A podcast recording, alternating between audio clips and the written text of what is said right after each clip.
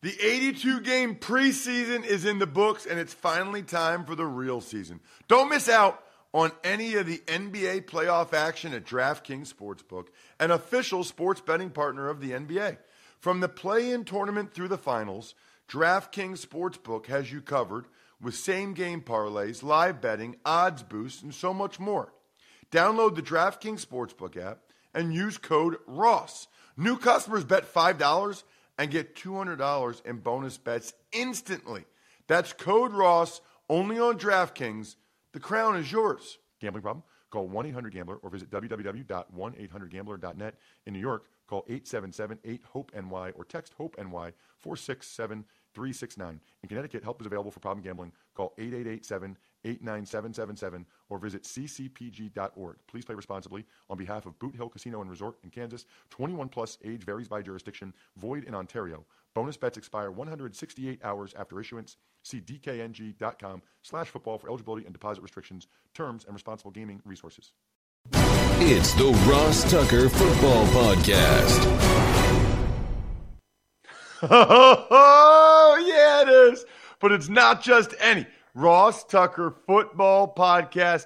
It's a teaching tutorial Thursday, which means class is in session with Professor Greg Cosell from NFL Films University, the executive producer of the NFL Matchup Show. We'll dive into the, some of the biggest games in week three with Greg momentarily. We are, of course, presented by DraftKings. Thank goodness for those dudes and that company a wonderful company that has been huge for Brian and I and the Ross Tucker Football Podcast Network. Don't even think about playing daily fantasy or placing bets anywhere other than DraftKings if you like this show, because that's how good those guys have been to us. Spread the word, winner, via social media tomorrow. I already told you it's an Instagram like. So easy. At Ross Tucker Pod like some of our clips or reels or whatever we posted at Ross Tucker Pod on Instagram. We got a chance to be announced tomorrow. Get one of these glorious press passes or a signed picture, signed card. Really up to you. Sponsor confirmation email winner. Love those of you who take advantage of so many of our sponsors. SimpliSafe. Uh, we've got SimBull, which I'll tell you about today, which I'm a big fan of. The Raycon earbuds, and then the YouTube shout out I want to do a video for you. I, I, I want to do a video specifically for you and whoever you want me to do it for. Just subscribe, youtube.com slash Ross Tucker NFL. It's free. You literally just hit a thumbs up button and then make a comment on any video. I see them all. And then boom, I'll say, oh, that's a new person making a comment. Haven't seen that name before. And I'll announce you as the YouTube shout out winner. YouTube.com slash Ross Tucker NFL. Speaking of shout outs, we're racking up the tuckheads over at patreon.com slash RT Media. Mark Hayduke is the latest. I'm going with Hayduke, H A J D U K. I think it's Hayduke. I think he's Greg Cosell. I think it's Big Show time. The Big Show. All right, Greg, I will make my prediction for the Steelers and the Browns a little bit later in the show. But I want to dive into some of the juicier matchups on Sunday. Let's start with the Chiefs and the Colts. Fascinated by this game. I need to know what the Chiefs are doing without Tyreek Hill. And I need to know what's going on with the Colts, Greg. Yeah, well, I think the Colts, one issue that I think really shows up on tape is their offensive line has not been very good. And we thought that would be a problem, Ross, going into the season. Uh, I think maybe people assume because they had Quenton Nelson that they were a great offensive line, and he's obviously a great left guard. But they had concerns, and that has shown up. And the reason it's a concern too is Matt Ryan, and he Matt Ryan is arguably a notch below a Hall of Fame player, but he's a certain kind of quarterback in that he's a pocket quarterback who's a strider, and pocket quarterbacks that are striders need the, the pocket to be clean in front of them. So the offensive line needs to control the depth of the pocket so there's space. You know this, you play offensive line. Uh, and that's been a concern because Ryan is obviously not a second reaction playmaker. And uh, they're obviously they the first week of the season they ran the ball exceptionally well. This week they got behind, and the run game became a non factor simply because the score dictated otherwise. But offensively, they're struggling. And I'm going to be curious to see what Frank Reich and staff do to try to get this going. They were down receivers last week, and they need those receivers back, but they're going to need to give Matt Ryan time to throw the football. It's so funny, isn't it, Greg? You know, people say, Oh, are you worried about this team? Are you concerned? Well, when the concerns I have going into the season show up in the first two weeks, then I'm concerned. Yes. Correct. You know what I mean? Like, I was concerned about their O line, in particular at left tackle and right guard. And then I was concerned about their receivers. And maybe you say, well, Pearson Pittman got hurt. Okay, but that that's part of it. Uh, what about the Chiefs, Greg? They're still scoring points. They're still moving the ball. Yeah, well, I had said before the season, I don't know if it was with you or just others that I had spoken with, that I didn't think that the loss of Tyreek Hill would really pose a problem for Patrick Mahomes because I think Mahomes is a quarterback that elevates the play of those around him. Um, and obviously, Mahomes can be really precise from the pocket. He's an excellent thrower of the football, and he can also make plays outside of structure, which obviously puts tremendous stress on the discipline of defenses. Um, you know what has stood out through two games, and maybe this is the one thing that we have seen that is a function of Tyreek Hill not being there, is the the Chiefs' increased use of two tight end personnel groupings. You know, they've been much more of an 11 personnel offense with three wide receivers, but they've played with two tight ends more. I wish I had a brilliant answer as to why. It's certainly easy to say it's because Tyreek Hill is not there, but we don't know that.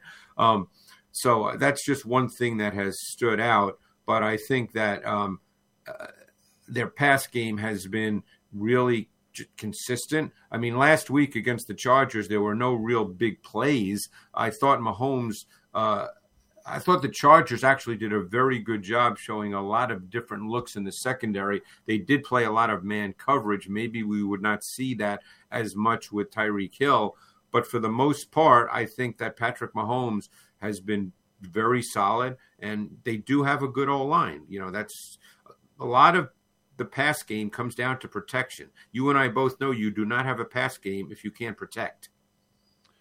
Totally agree. They did have that deep post touchdown to Justin Watson. Yeah, and that was that was Jackson. that was Mahomes being Mahomes. I mean, he moved up in the pocket.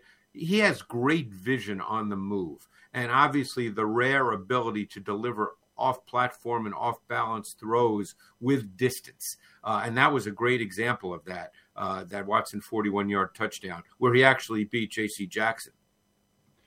The Bills are playing the Dolphins and they got a couple high powered offense, Greg's. What will you be looking at in this one? Yeah, I'm going to be really fascinated. I think that, and I said this before the season as well, that I thought Tua would play well given the working with Mike McDaniel and those wide receivers, not because they can just run by people. We have to put aside the Tua long touchdowns to Hill from last week. Those were busts.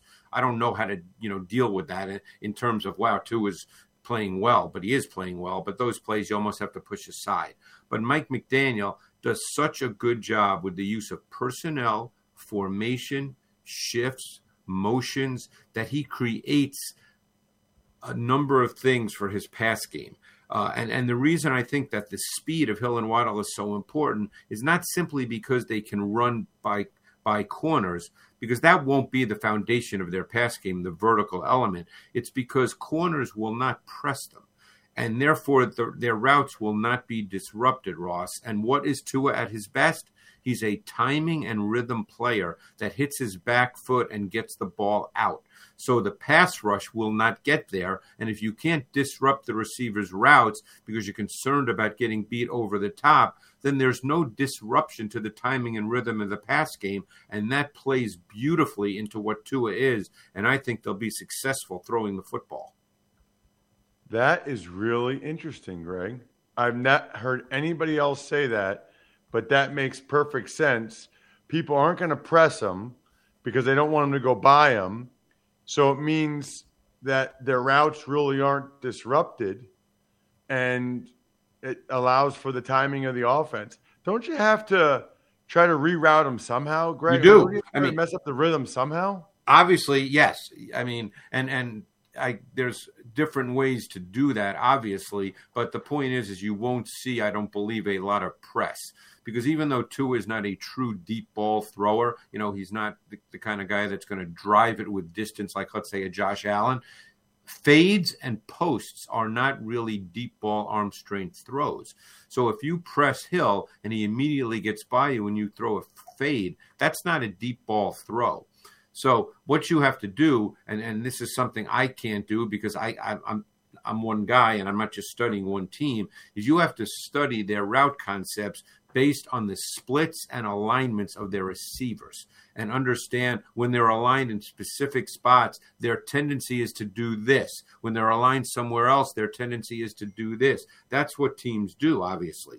So that that's what coaches do. So you have to get a feel for that. So even if you don't press them, you can at least have bodies in the area in which they tendency wise run routes based on location and splits.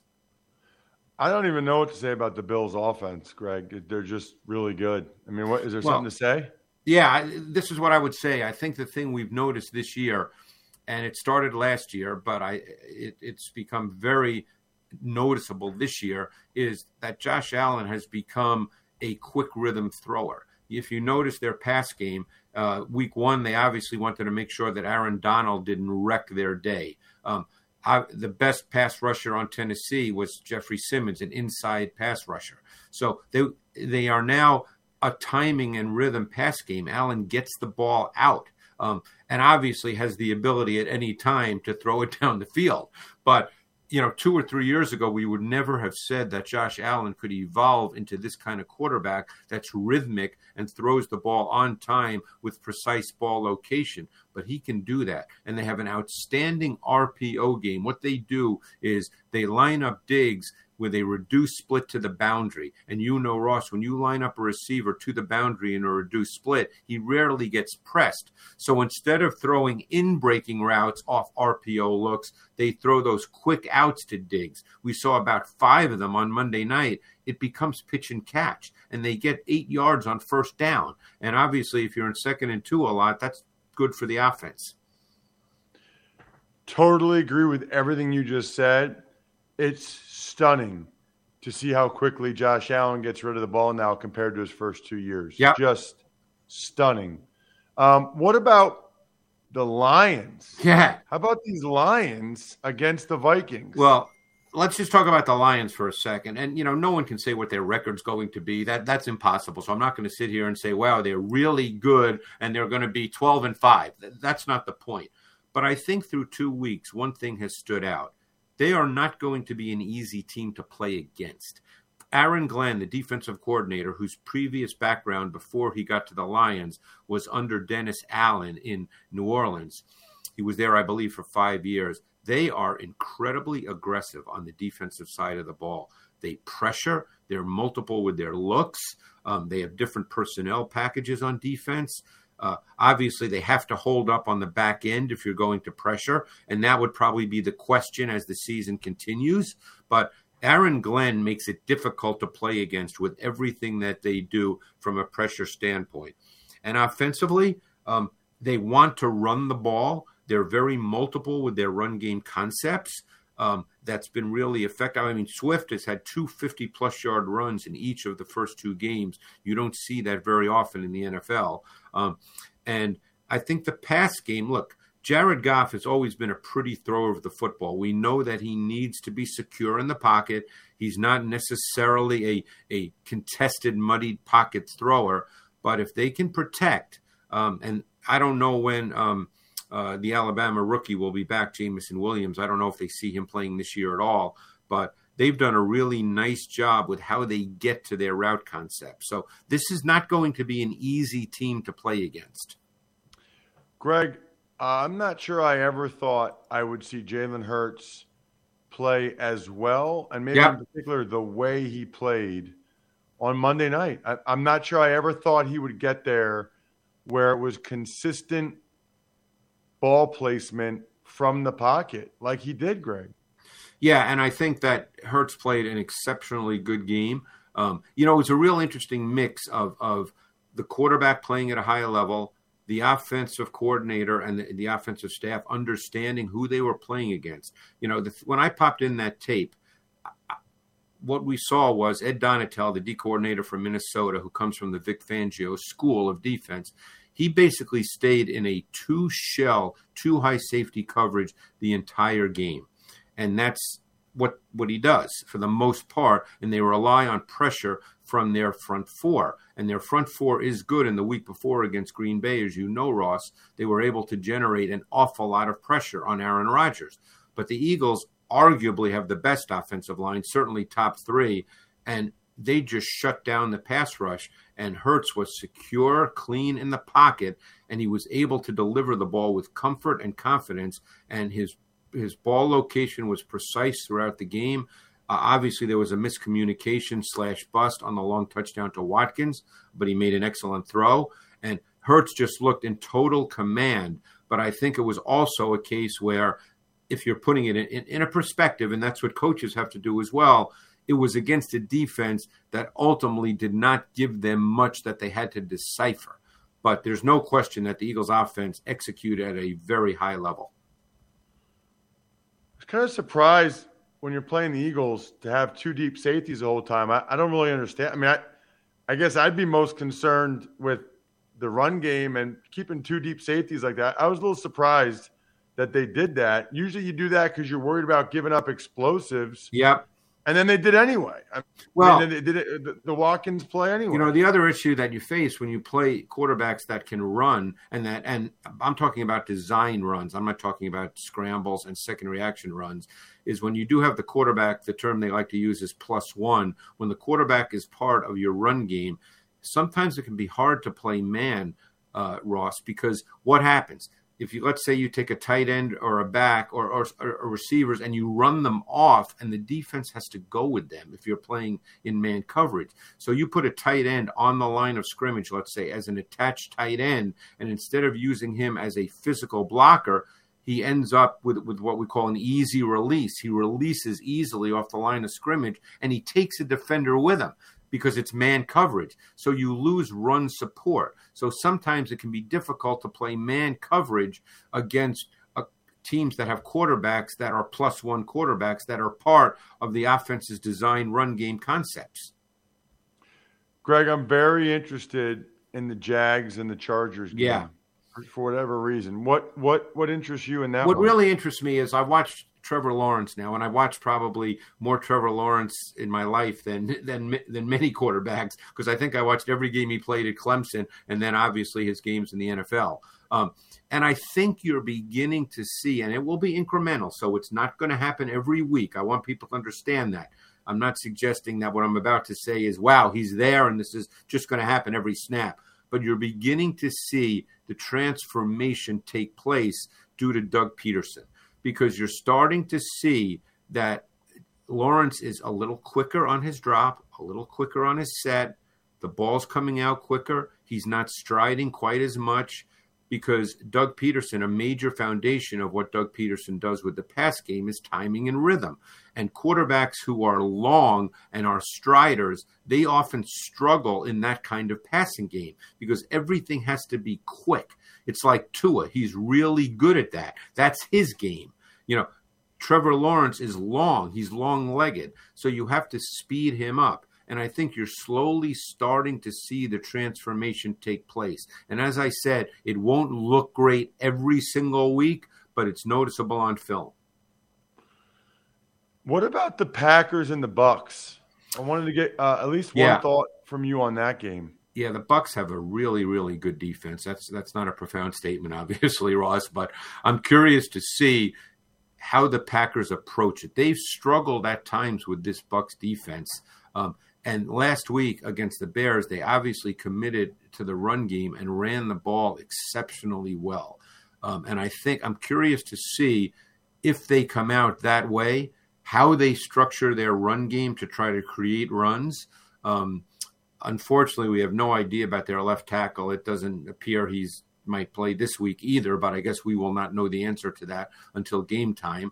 Um, But I think that that's that side of the ball has always been advantage Bucks in in, the, in recent meetings, and um, the Bucks have two really good linebackers. Devin White's played really well through two games. Their secondary is healthy, which it was not a year ago, and I think that that has really allowed them to be a better defense. Last but not least, Greg, definitely want to get your thoughts on the Niners and the Broncos. Yeah. Um, there's a lot there. Um, obviously, the Broncos are kind of a mess so far. So far. Uh, Trey Lance is done for the year for the Niners. It's Jimmy G time. So let's talk about both these teams, actually. Well, I would say real quick with, with Denver, uh, and maybe it's a function of being in a new offense, but through two games – Russell Wilson is not seeing things clearly and quickly enough. His his reading process has been a little slow. Now you would expect that to, to be cleaned up just as he plays more games within the context of a new offense. Uh, on the other side of the ball, what most fascinates me, uh, Ross, about the 49ers is I personally believe, and this is just a personal feeling, I could be wrong, think back to last year. The Niners won a lot of games uh, when they started to play well, where Jimmy G threw 22 balls, 23 balls. I just have a gut that you're going to see the Niners be a little more aggressive throwing the football this year. I'm not suggesting they're going to have Jimmy G drop back 40, 45 times, but Kyle Shanahan knows the way the league is structured now no matter how good their defense is, and it's good, that it's tough to win every week, you know, 20 to 17. It's tough to win every week just with your run game. And it would not surprise me to see them be a little more proactive and aggressive in, in favorable down and distance situations throwing the football because they have more speed now. Danny Gray, the rookie, he can run. Um, obviously, Aiyuk now is a developing player. He can get vertical. Um, Samuel may not be truly vertical, but he's incredibly multidimensional. They have weapons on the perimeter, and I sense, just like I said, a gut feeling that they may be a little more aggressive proactively with the pass game. Check him out on social media at Greg Cosell. He is fantastic, as all of you already know. Joins us every Thursday here on the Ross Tucker Football Podcast. And then you can follow him to find out the different show times for NFL matchup this weekend. Thank you, Greg. Thanks, Ross. Well, I like what Greg had to say about Trevor Lawrence because, as I mentioned on the Even Money podcast on Tuesday, I bought a little stock in the Jacksonville Jaguars. And I did it through SimBull, the stock market for sports. Pro Football Focus calls SimBull the perfect blend of sports and the stock market, offering a brand new way to invest in your favorite teams and profit off their success. It is very cool, and I wish I had thought of it to be able to combine basically the thrill of sports betting with the profitability of the stock market to give you a platform where fortune favors us, like the fan.